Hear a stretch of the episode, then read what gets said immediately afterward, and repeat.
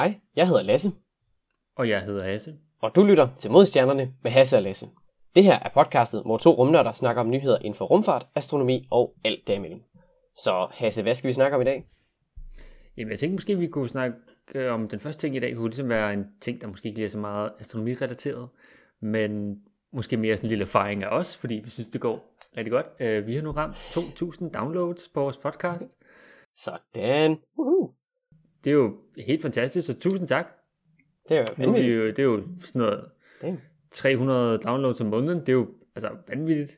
Det er kæmpe, kæmpe tak, fordi I gider at lytte med derude. Vi, vi undrer os nogle gange lidt over, skal måske mest på min side af, hvem er det egentlig er, lytterne er. Fordi nogle gange så ser vi sådan noget. Hvad er det for nogle typer egentlig? Ja, hvem, hvem er det egentlig, der sidder og lytter med derude? Men altså, vi er bare glade for, at I måske synes, at vores podcast er bare en anelse mere spændende, end at sidde derhjemme og øh, lockdown og alt muligt hyggeligt. Så vi håber da i hvert fald, at vi kan gøre os tilværelse bare en anelse bedre. Som øh, dagens første nyhed, så tænker jeg, at vi kan snakke en lille smule om Mars. Der, der sker faktisk ret meget her på den front. Uh, ja, det begynder jo lige så stille at være, være tid. Ja, det er, nu, nu er den, den første er jo allerede kommet frem, øh, den arabiske øh, Hope. Var det ikke sådan, den hed? Hvornår var den kom op? Det var tilbage i, i sommer i hvert fald. Det var, ja, det var noget af det første, vi snakkede om, tror jeg faktisk. Den, den er i hvert fald kommet frem her tilbage den, den niende februar, og, og den er så gået i kredsløb nu her. Så den skal simpelthen begynde at kigge på, på atmosfæren og så videre. Og det er deres første sådan, Mars-mission fra de forenede arabiske emirater. Så øh, den er kommet frem. Den næste i rækken, øh, Tianwen en, den er også kommet frem. Uh, det lyder godt. Så hvad var det lige, den skulle?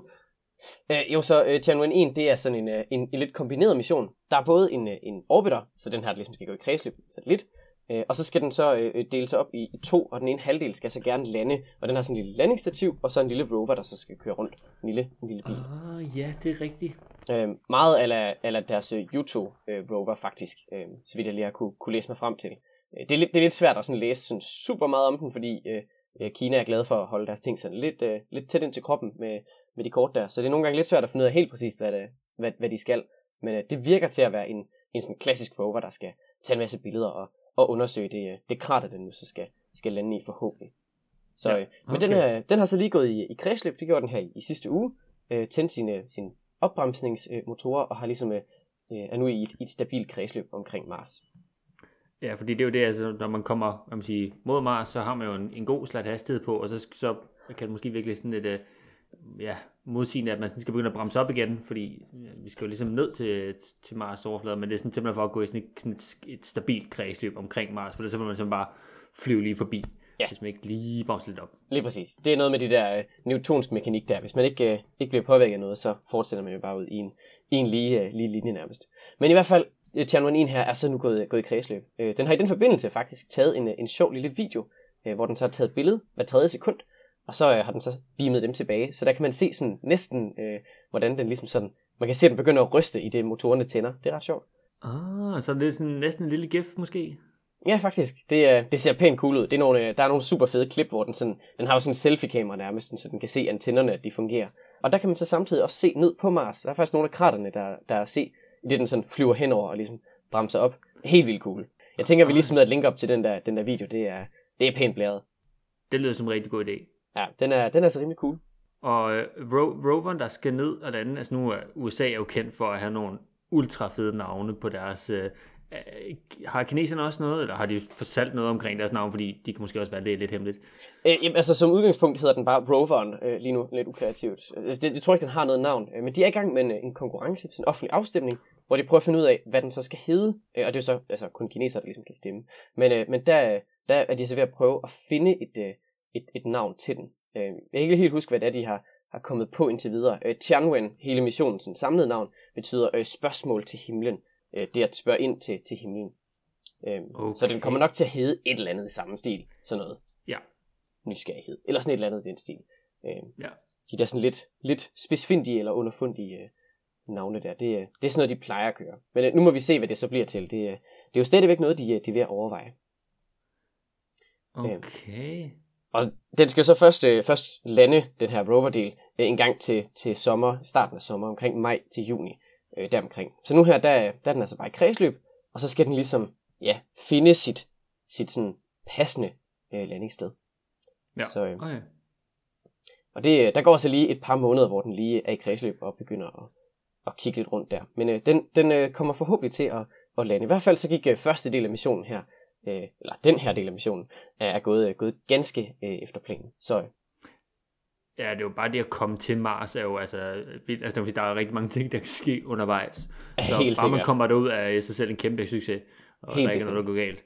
Nemlig. Nu må vi se, hvad, hvad det så bliver til. Det, det er spændende at følge med i. Der kommer forhåbentlig en masse pæne billeder derfra. Øh, også fra Hope-missionen jo, øh, sandsynligvis. Ja. Så nu må vi se, om ikke der kommer noget godt ud af det. Og så egentlig meget, meget apropos øh, på lige præcis Mars. Her til i øh, næste uge, den attende, der, der skal Perseverance-roveren jo forhåbentlig lande. Ja, der skal de lave deres øh, Skycrane-løft nærmest ja. ned med, med roveren. Uh-huh. Uh-huh. Ah, jeg kan huske uh, tilbage ved Curiosity. Åh, oh, uh-huh, det var intenst. De, de, har jo, de har jo egentlig tænkt sig at, at vise det live, så vidt jeg har forstået. Den, den streamer det. Der er så godt nok noget, noget forsinkelse på, men stream det så live, de kan. Var der noget om? Ja, jeg tror også, det er i hvert fald, man, altså, det kan godt være, at du kan se hvad man siger, direkte billeder op på en eller anden måde, men du kan få bekræftet, at hvad man siger, landingen ned til, hvordan den er gået, og det er jo sådan det allervigtigste, hvad man siger, hvis du lander nogenlunde, så hvis alting er så i orden. Ja, så skal resten nok også, også fungere sådan nogenlunde. Ja. Ja.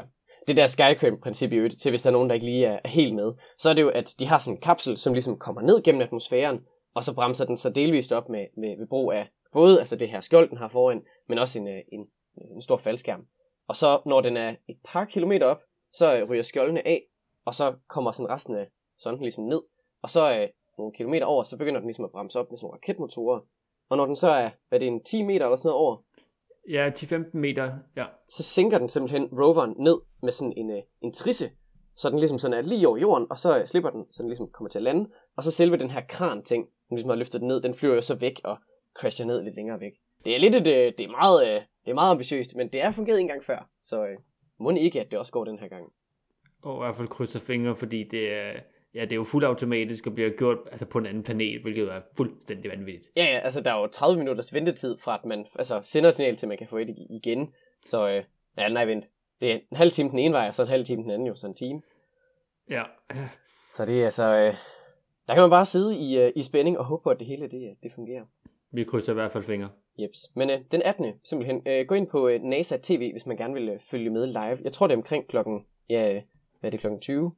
Noget af den stil. Ja, atten tyve stykker, mens det er, er det klokken tolv stykker Eastern Pacific, eller Eastern Time, så det er sådan noget, ja, vi er seks syv timer foran. Ja, så det må være der omkring. Ja. Der kan man så lige øh, følge med der. Ja, uh, og jeg tænker også lige på, det, det, hvis I hele øh, Perseverance-missionen her er jo også med den lille Ingenuity-helikopter. Åh oh, ja. Den lille nærmest øh, CubeSat yes. med en helikopter ovenpå, hvilket er Ej. igen fuldstændig skørt. Jeg glæder mig så meget til at se, om det virker. Altså, det, altså, det er jo første gang, man så laver en, en hvad skal man sige, sådan en, en øh, ja, sådan en, få, få et lille fly til at fungere. Det er jo en helikopter, men altså stadigvæk at få noget, noget aerodynamik til at, til at spille på en helt anden planet. Altså, det er jo uhørt. Man har aldrig gjort noget lignende. Det bliver jo ja. sindssygt spændende at se, om det rent faktisk fungerer. Ej, det er og altså øh, og hvis det nu går galt, og jeg må sige, den vælter eller et eller andet, så er det sådan, det er sgu også okay. Det, altså det er første gang, man prøver noget. Man kan have en god idé om, hvordan det er at flyve på Mars med en helikopter. Men det er måske lidt noget andet, når man faktisk kommer derud. Så jeg er sådan, ved du hvad, hvis den bare hvis den lander på siden og tager et billede, hvor den ligger ned i sandet, det er sgu også fair nok. Ja, det vil, det vil også være fint. Det, jeg, jeg tænker, så længe at det bare, at den rent faktisk, hele projektet, det bare, det bare spiller, og den rent faktisk lander, det er en succes i sig selv. Og så skal den, ja, altså ligesom med, med Tianwen, så skal det sgu nok gå, hvis det, hvis det bare lykkes. Men øh, ja.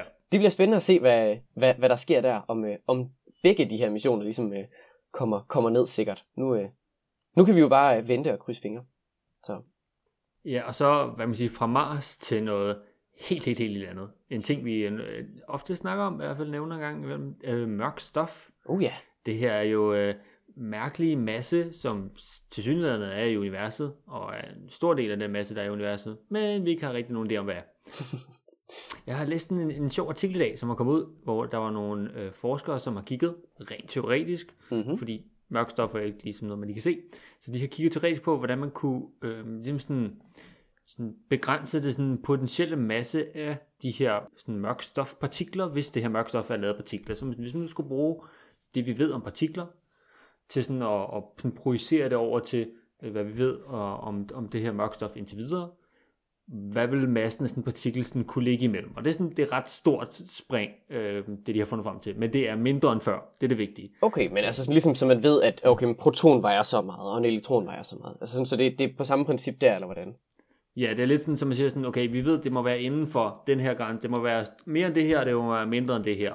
Okay. Og man har nu i hvert fald fundet en, hvad der ligner en teoretisk grænse, der er mindre end før. Så det er sådan, fra, arbejde fremad. Jo jo. Så, så man har altså kigget lidt på, øh, på det her, øh, de her partikler, hvad det sådan kunne bestå af, og, og hvordan de sådan skulle interagere med, med andre stoffer op fra, hvad man siger, fra en blanding af sådan, ja, kvantetyndekraft, er det jo egentlig quantum gravity, hvilket i sig selv lyder mega sejt, men alt hvad man lige smider lidt quantum. Lige præcis, så længe det, hvis det hedder nuclear et eller andet, eller quantum et eller andet, så lyder det bare meget sejere. Okay, så quantum gravity, ja. Simpelthen. Damn. Yes. Så, og man er selvfølgelig sådan prøver sådan at holde sig, øh, hvad man siger, det her vil jo så være en ny partikel inden fra, fra standardmodellen, som er sådan mm-hmm. den model, man bruger til at beskrive partikler i dag. Sådan det, vi ved, der findes for eksempel en elektron, og der findes en øh, proton, øh, og så findes der neutroner, og nogle af dem består så af kvarker, som er altså sådan nogle endnu mindre dele, så man har sådan en idé om, hvordan øh, hvad man siger, universet er bygget op af partikler. Så man har sådan prøvet at sige, okay, hvordan skal det så, så fungere, hvis det skal virke sammen med kvantetyndekraften, og så det her partikelfysik, og så prøver man, så man kunne give et peg af, hvor ligger den her masse. Og nu kommer der sådan et, ja, for, for fysikere vil det nok give sådan en mening, men øh, typisk agiver, angiver man øh, partiklers masse, når de er så små her, når vi snakker sådan, så er det i energi. Det er nok nogen, der måske kunne, øh, kan se lidt en sammenhæng, hvis man tænker på øh, Einsteins meget kendte. Åh oh, ja, den der E er lige med M C N, ja. Lige præcis, at energi og masse på en eller anden måde er sådan to sider af samme sag. Så det er sådan lidt, at, at fra masse til energi, det er egentlig bare en konverteringsfaktor ved lyshastighed. Yes. Så normalt så angiver man det i, i det, der hedder elektronvolt, som er sådan en form for energi. Det er lidt ligesom joule, hvis du skulle måle eller hvor meget det er. Det er det samme, det er bare en anden enhed. Ja, den er bare noget mindre jo. Og noget mindre også. Ja, det, det, det kan man godt ja. sige. Ja. Ja. Øh, men man har nu sådan, i hvert fald teoretisk, det arbejde, der er blevet fremlagt, øh, begrænset den til at være mellem ti i minus tredje og ti i syvende. Ja, det er ret et pænt stort spænd. Det er lige uh, ti ja. størrelsesordener. Det... yes, men altså sådan mellem ti i minus tredje til ti i syvende elektronvolt. I stedet okay. Mellem burde den ligge, hvis det er en partikel. Og, og hvis, hvis man lige sådan skal, skal sammenligne med noget, man kender, hvad ligger elektroner og protoner så på? Bare ja, så, så en, en elektron ligger cirka i en halv øh, megaelektronvolt. Og øh, det, det øverste lag, eller den øverste grænse der, den er altså cirka omkring ti øh, megaelektronvolt. Okay. Så, det vil, så det vil være sådan, enten vil den, den vil godt kunne være tungere end en elektron, men for eksempel en proton, den, var, den vejer, den har en masse på ni hundrede otteogtredive megaelektronvolt. Okay. Så den vil altså være sådan, ja, godt og vel en, øh, ja, hvad må det være?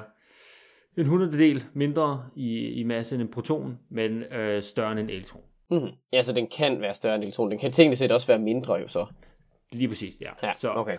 hmm. Og så har man måske tænkt, det igen, som du siger, det lyder som et kæmpe stort spænd. Ja, men førhen var det, har man sådan haft den i forhold til, til sådan massen af den her mørke stofpartikel, så har man arbejdet lidt med, at den kunne enten være ned til ti minus fireogtyve elektronvolt. Ja, så det er altså, altså nul komma nul nul nul, hvor der så er fireogtyve nuller, elektronvolt, eller så op til ti til nitten gigaelektronvolt, som jo er... Ja, okay, ja. Så for det. Ja, ja.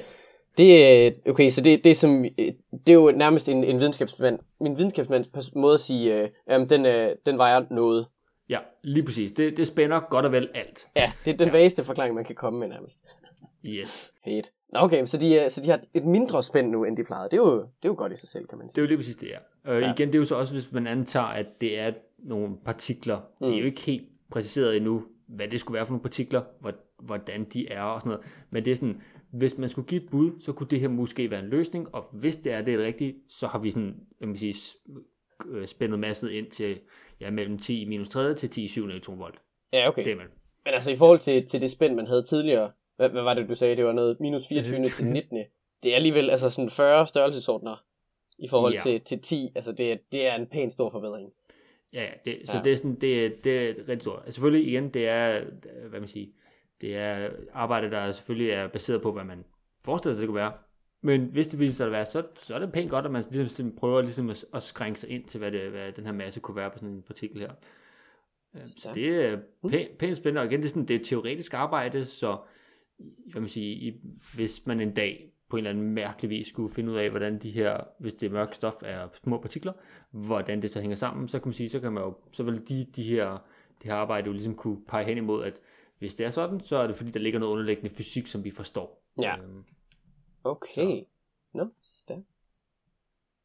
Så det, det var ret spændende. Altså igen, jeg er ikke kosmolog, og jeg er ikke så meget inde i partikelfysik, men øh, øh, vildt, vildt spændende, og, og cool, at man sådan, at man sådan teoretisk også kan sådan selvfølgelig forudsige, hvad man tror en sådan elektronmasse, eller en, hvad hedder, en mørk partikelmasse kunne være. Det er pænt cool. Hvad med SpaceX-hjørnet? Sker der et eller andet derovre? Jeg synes, jeg så et eller andet øh, videoklip eller noget med, med endnu en, øh, endnu en ildkugle. Var det... Øh... Hvad sker der ikke der? Øh, ja, en uh, meget fin ildkugle. Uh, førhen var den bedre kendt som S N ni. Nu S N ni i stykker. Uh, ja, uh, oh, ja, så uh, den, dem kom jo op og flyve S N ni, hvilket selv var, var pænt vildt, uh, til de her små cirka ti kilometer. Fløj rigtig fint og sådan slukkede motorerne sådan lige så stille efter hinanden, og det var også det, man regnede med, så de, de kunne teste, hvor meget, skal man, hvor meget kraft skal man bruge for ligesom at holde det. Så sådan, mm. blev den holdende lige stille der i ti kilometer højde, og så, så vendte den ligesom næsten vandret, og så kom den så lige så stille ned, og ja, ligesom S N otte, lige så stille, faldt lige stille, og så kommer vi så til landingen, som jo er det, det mest spændende af det hele, og det man ligesom arbejder rigtig hårdt på. Og, og der er det så desværre det, at der sker en eller anden, det ligner en motorfejl. Mm. Der, skulle være, der skal i hvert fald bruges minimum to motorer til ligesom at, at, at, at få landingen til at virke ordentligt. Ja. Tre vil man også godt kunne. Der er bare lidt, meget, lidt, sige, lidt for meget kraft til ligesom at gøre det, så to plejer at være sådan et godt sted imellem. Og øh, der går et eller andet galt, hvad det ligner, så det ligner sådan en ildkugle over selve sådan dysen, altså det der sådan kæmpe store øh, udmunding, der er til, til motoren, så er det et sted ovenover, hvor det ligner, der kommer en eller anden, ja, fejl, øh, der kommer i hvert fald en lille ildkugle derop, okay. Og så tænder motoren ikke rigtigt, og så er der uh. kun en motor, der prøver, og bare sådan, jeg skal nok prøve, sådan, det er ikke nok, lille ven, uh, og så er det bare, boom. Okay, ja. Så der var simpelthen, det var en motorfejl den her gang, og ikke bare fordi, at de lige skulle, skulle afpasse det med, hvor, hvornår og hvor hurtigt og hvor meget de der motorer skulle tændes. Ja, det ligner simpelthen bare, den, at motor nummer to slet ikke tænder. Den prøver sådan, og så kommer der bare ikke noget ud, og så er man sådan... Da. Okay, ja. Men, men så, så resten af testen fungerede egentlig, som den skulle med hele det der bellyflop og... Ja, hele, hele vendingen fra, hvad man sige, fra vandret til at... Og vertikal, den, den gik rigtig fint, og det er simpelthen bare det sidste stykke, og det er nok også det sværeste, fordi det er jo fuldstændig vanvittigt at, hvad man siger, vende rundtårn i luften, og så lande rundtårn, det er i princippet det, vi går efter her. Det, det er lidt, måske lidt tricky, vil, vil de fleste nok sige, ja.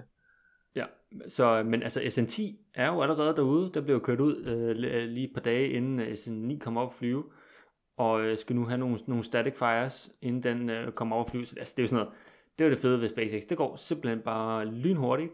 Så det er, det er virkelig cool at se. Så hvad kan vi forvente? Et, et par uger eller højst, så, så er vi i gang med tieren. Øh, ja. Altså jeg siger bare, det tager et par uger, par uger, så er den over at flyve. Selvfølgelig. Okay. Og der skal nok komme et eller andet. Stærk. Ja. Ja. Ja. Nice. En anden SpaceX-ting, som, øh, som jeg så SpaceX vil begynde at arbejde på, det er to ting, der hedder Phobos og Deimos, øh, som jo er efter Mars' øh, to måneder. Det er ja. to gamle, øh, ja hvad hedder det, det hedder oil rigs på engelsk, nogle olieboreplatforme er det vel på dansk, som de har, SpaceX har købt og er i gang med at modificere nu til at være landingspladser til, til, til raketter. Og det kommer nok højst sandsynligt til at være til, til hvad man siger, boosteren, til, til enten til boosteren eller så til Starship, ja, til de her raketter. Ja. Gør, altså fuldstændig vanvittigt. Og selvfølgelig kender man dem Phobos og Deimos, fordi det er lidt sjovt. Altså det er jo også, også, også lidt dystert, ikke sådan skræk og rædsel, det er måske sådan lidt intenst. Men ja, ja, man skal jo kalde det med et eller andet, så... Ja, jo, jo. Men de, de er simpelthen nu begyndt at blive arbejde på dem, til at, at modificere dem til at være sådan en landingsplatform til de her raketter. Stærkt. Jamen, altså det er jo lidt ligesom den der pram, de allerede har. Hvad nu? Uh, read, the, uh, read the instructions, eller... Uh, nej, den hedder... Uh, um... Of course I still love you. Ja, yeah, of course I still love you. Det er den ene af dem. Var der ikke også en, der hed uh, Just Read the Instructions, eller sådan noget den stil? Det tror jeg jo. Ja, men der er ja, nogen, desværre, der, der er røget i mellemstykket. Ja, uh, ja, der var nemlig nogen, der, der røget, røget sådan en tur tidligere. Nå, så skræk og rædsel er simpelthen de nye, øh, nye platform der, eller? Ja, det er selvfølgelig, jeg, altså i og med, at den skal være til, til, til Starship, så, så er det jo jeg må sige, meget passende, at man måske kalder dem Phobos og Deimos, i og med at ideen med, at man skal have sådan en stor raket der, fordi man skal til Mars. Ja, ja, ja så det giver, så, det giver perfekt mening. Det er, ja. Det er faktisk egentlig ret logisk, kan man sige. Men, øh, ja, det er stadig lidt, ja. ja. Jeg vil sige, Fal- Falcon ni er jo også ligesom kaldt op efter øh, øh, Millennium Falcon fra, øh, fra Star Wars-universet. Så der er jo sådan lidt med, at man er lidt nørd og synes, det er sjovt. Ja, der er lidt, øh, der er lidt popkulturreferencer der, ikke? En gang imellem. Ja. Stærkt. Nå. Så brugerplatformen, der nu skal være landingspladser, kan man næsten kalde dem. Ja. Uh, lige en lille ekstra ting og lige noget at læse inden vi kom til bare lige, uh, fordi der er, det er ikke så meget sådan en, en kæmpe nyhed, men det er stadig lidt sejt. uh, så uh, SpaceX uh, med deres Falcon Heavy, de har fået lov til at uh, eller i hvert fald fra NASA af, så har de fået lov til at uh, sende uh, en kapsel til månen. uh, uh, nice Ja, yeah, så nu prøver jeg lige at finde det helt præcist, fordi der var meget præcist i, de har fået, øh, ja, det var det, det var tre hundrede og toogtredive millioner amerikanske dollars, hvilket er pænt vildt, men det er altså til Lunar Gateway, så nogle af de her, øh, vi snakker om I S S omkring månen, det, der har de altså fået en, øh, sige, en, en godkendt sum penge til, at de nu skal, skal sende de her dele til månen i tyve fireogtyve. Der troede jeg egentlig, at, at NASA var så stedig, at de ville have S L S i gang der. Har de uh, kastet håndklædet i ringen, eller? Jeg ved det ikke helt. Altså, ja, ideen var også, at man skulle have S L S, mm. den her Space Launch System, kæmpe stor raket, som de er med at bygge. Jeg, jeg ved ikke, om det bliver en, hvad man siger, en, hvad man siger den, den S L S bliver specifikt lavet kun til Gateway, gør selvfølgelig ikke, men det er mere, at ja, der har desværre været lidt forsinkelser, som vi hørte om sidst med det her hot run, som vi gik, og jeg ved ikke, om ud af det, så har man bedt SpaceX om, eller om det er bare fordi, hey, generelt vil vi gerne have noget mere samarbejde mellem det offentlige, som er NASA, og så de her private aktører, som er for eksempel SpaceX, ja. til at, at kunne arbejde og gøre det nemmere for sig.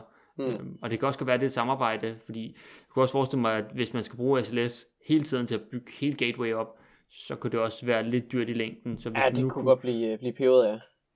Ja, styrke noget samarbejde her mellem det offentlige og de private aktører, så tror jeg også, det er, det er en ret cool del. Så det, det er rigtig cool. Stærkt. Så det bliver altså det power propulsion element, så det er sådan, ja, der hvor al strøm bliver genereret, det må nok være solceller og sådan noget lignende. Ja, og så til, til hvad hedder det, kredsløbskorrektion. Øh, ja, lige præcis, og sådan generelt også lidt, lidt generere strøm ombord på, på Gateway. Mm. Og så det, vil det også være til habitational logistics, så det er, hvor man skal bo som astronaut, og ja, opbevaring af ting og sager, øh, mad og instrumenter og sådan noget. Så. Er den del ikke, ikke det, som E S A de, de står for? Øh, E S A står for uh, Power and Propulsion, så deres... Øh, okay, ja. Øh, så det er jo, ja, så det er jo Orion-kapslen, der skal op, øh, og så har øh, E S A leveret sådan, jeg vil sige...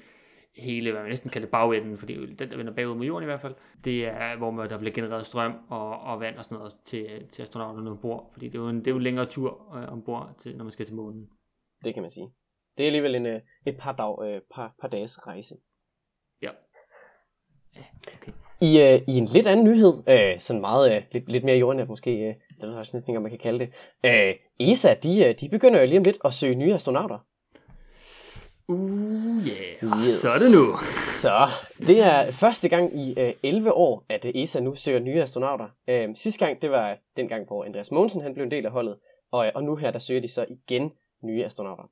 Så øh, jeg tror, så vidt jeg har forstået, så øh, begynder de her, øh, den her ansøgning, den åbner op den enogtredivte marts, og så kører det en gang til maj, så vidt jeg har forstået. Ja, det, jeg tror, det er sådan omkring otte uger, de, de har åbnet op for, så det, ja. det bliver spændende. De søger jo fire astronauter den her gang. Ja, så er det et lille hold. Ja, meget lille hold, men øh, ja, det er vel på tide at få øh, dansk astronaut nummer to, er det ikke det, vi siger? Helt sikkert. Det, øh, nu må vi se. Det, øh, man kan håbe i hvert fald. Det, øh, jeg tænker, det vil, det vil da være, være, være fedt at få, få endnu en. Men, ja, øh, jeg, jeg ved ikke, skal, skal vi lægge et link i noterne, eller skal vi sørge for, at der er jeg må sige, mindre konkurrence øh, mellem os og være astronaut? Ej, jeg tænker, vi kan sagtens uh, lægge det link op. Men uh, ja, okay. jeg, hvordan er det, de begynder egentlig først sådan med de officielle presseudmeldinger her den sekstende, så vidt jeg har forstået, hvor man får mere information om de sådan, specifikke krav, og, og hvem der kan ansøge osv. Men som udgangspunkt, så har de ligesom, øh, ligesom sådan sagt, hvornår man kan begynde at søge. Men, øh, men vi får først den reelle information her om, øh, om et par dage i, i optagende stund. Ja. Og de, de der øh, forskellige pressemeddelelser, de kører så både på øh, først engelsk den sekstende og så fransk, tysk og spansk og så, så videre ja, de, ja. de efterfølgende dage. Så, men det er nok øh, den interessante af dem er jo så her den, den sekstende. Lige præcis. Så og jeg mindes, der er selvfølgelig nogle krav, men ellers er det sådan, det er nogle ret åbne krav for at blive astronaut, i hvert fald i Europa. Så man skal typisk have en, en kandidatgrad, gerne en, eller det skal så være inden for naturvidenskab. Det kan for eksempel ja, være alt fra geologi til, øh, til læge, alt derimellem, inkluderende astronom.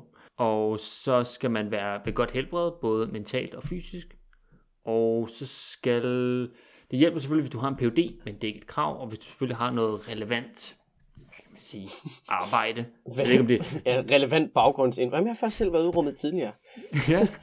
Øh, tidligere arbejdsmarked. Nej, men for eksempel, hvis du, øh, for eksempel Andreas Mogensen har arbejdet på en brugerplatform, øh, og arbejdet, altså, han arbejder i noget industri, og jeg tror, hvis man har en anden form for øh, arbejdserfaring, man kan vise, så tror jeg selvfølgelig, det hjælper, fordi så viser man har en eller anden struktur, man kan, man kan bruge, når man skal være på astronaut, fordi kan man sige, selvom der er meget, man tænker, astronauter, hvad det egentlig præcis laver, så er de jo egentlig også videnskabsmænd til hver dag, og står og laver øh, eksperimenter op på I S S. Yeah. Og selvfølgelig yes. også, så, øh, ja, så skal man jo bare kunne, hvad man siger, tåle at være i isolation på den anden side. Det er måske det, vi alle sammen har trænet over det sidste års tid, så vi er jo altså perfekte kandidater. øh. Nemlig. Okay. Og hvordan, at der, er ikke, der er ikke længere højde krav eller restriktioner, som så vidt jeg har forstået er der? Jeg tror måske, der er. Det er, er lidt usikker på det, fordi førhen har der jo været restriktioner på, hvor høj du kunne være, fordi ja. ellers ja, kan med, du passe. Med, ja, i Soyuz-sonderne, der kan man kun være, er det en komma femoghalvfems eller sådan noget af den stil? Eller en komma halvfems? Øh, ja, men det er også fordi, så kan du ikke passe rumdragterne, hvis du skal ud på I V A's. Ah ja, okay, det kan jeg godt se. Ja, fordi mm. så er du simpelthen for høj, så kan du ikke være inde i, i dragten. Og jeg mindes, den ligger på en komma halvfems, så har den ligget på, okay. Og minimum er en komma tres, en komma femogtres, mm. jeg kan ikke huske det præcis. I stedet derimellem, ja, okay. øh, der, skal man, der skal man gerne være i højde, hvis, fordi hvis de skal bruge en til at komme ud på, ud på ydersiden og være i sådan en rumdragt her, så, øh, så skal man altså lige ja, det skal helst, ja, man skal helst passe i, i størrelsen der. Mm. Ja. Så... Øh, Så hvis, og jeg mindes også, man skal være, jeg tror, man skal være syvogtyve år gammel. Hmm. Ja, det, det ved jeg ikke helt, om jeg er tilfreds med, må jeg indrømme. Men, øh... Nej, jeg, jeg tror, vi lige, den, den streger vi lige over, så det er bare lige. Og så... Øh... Ja, ja. Jamen, det, man behøver heller, heller ikke opfylde alle øh, kravene, vel? Det er vel bare, det er vel bare vejledende, er det ikke? Jo, det tænker jeg også, er det ikke det? Det må være noget, øh, noget med det, jeg tænker. Yes. Men i hvert fald, der er et nyt... Øh, astronaut team on the way. Det bliver jo, øh, ja, det bliver cool. Og selvfølgelig, det kommer nok til at tage, ligesom Andreas Mogensen, det kommer nok til at tage en del år. Det er ikke noget, man lige bliver over en sommer. Ah, det er lidt længere end et, et lille sommerkursus. Hvad er det? Fem års træning, tror jeg. Ja, det er noget af den stil. Ja, det er, det er intenst. Men hey, så bliver ja. man astronaut. Det er også det. Er det. Cool. Nå, jeg tænker ikke, at øh, vi har så mange flere nyheder i den her uge. Så jeg vil bare sige tak, fordi I lyttede med i, i denne gang. Hvis I har ris, ros, ting vi skal snakke om, fede billeder af Mars fra din egen satellit, eller et, en kopi af din, din ansøgning til at blive astronaut, så kan du sende os det på vores mail til modstjernerne bindestreg gmail punktum com. Husk selvfølgelig at følge os på Instagram og at følge podcast på din yndlingspodcast tjeneste. Vi snakkes ved i næste uge.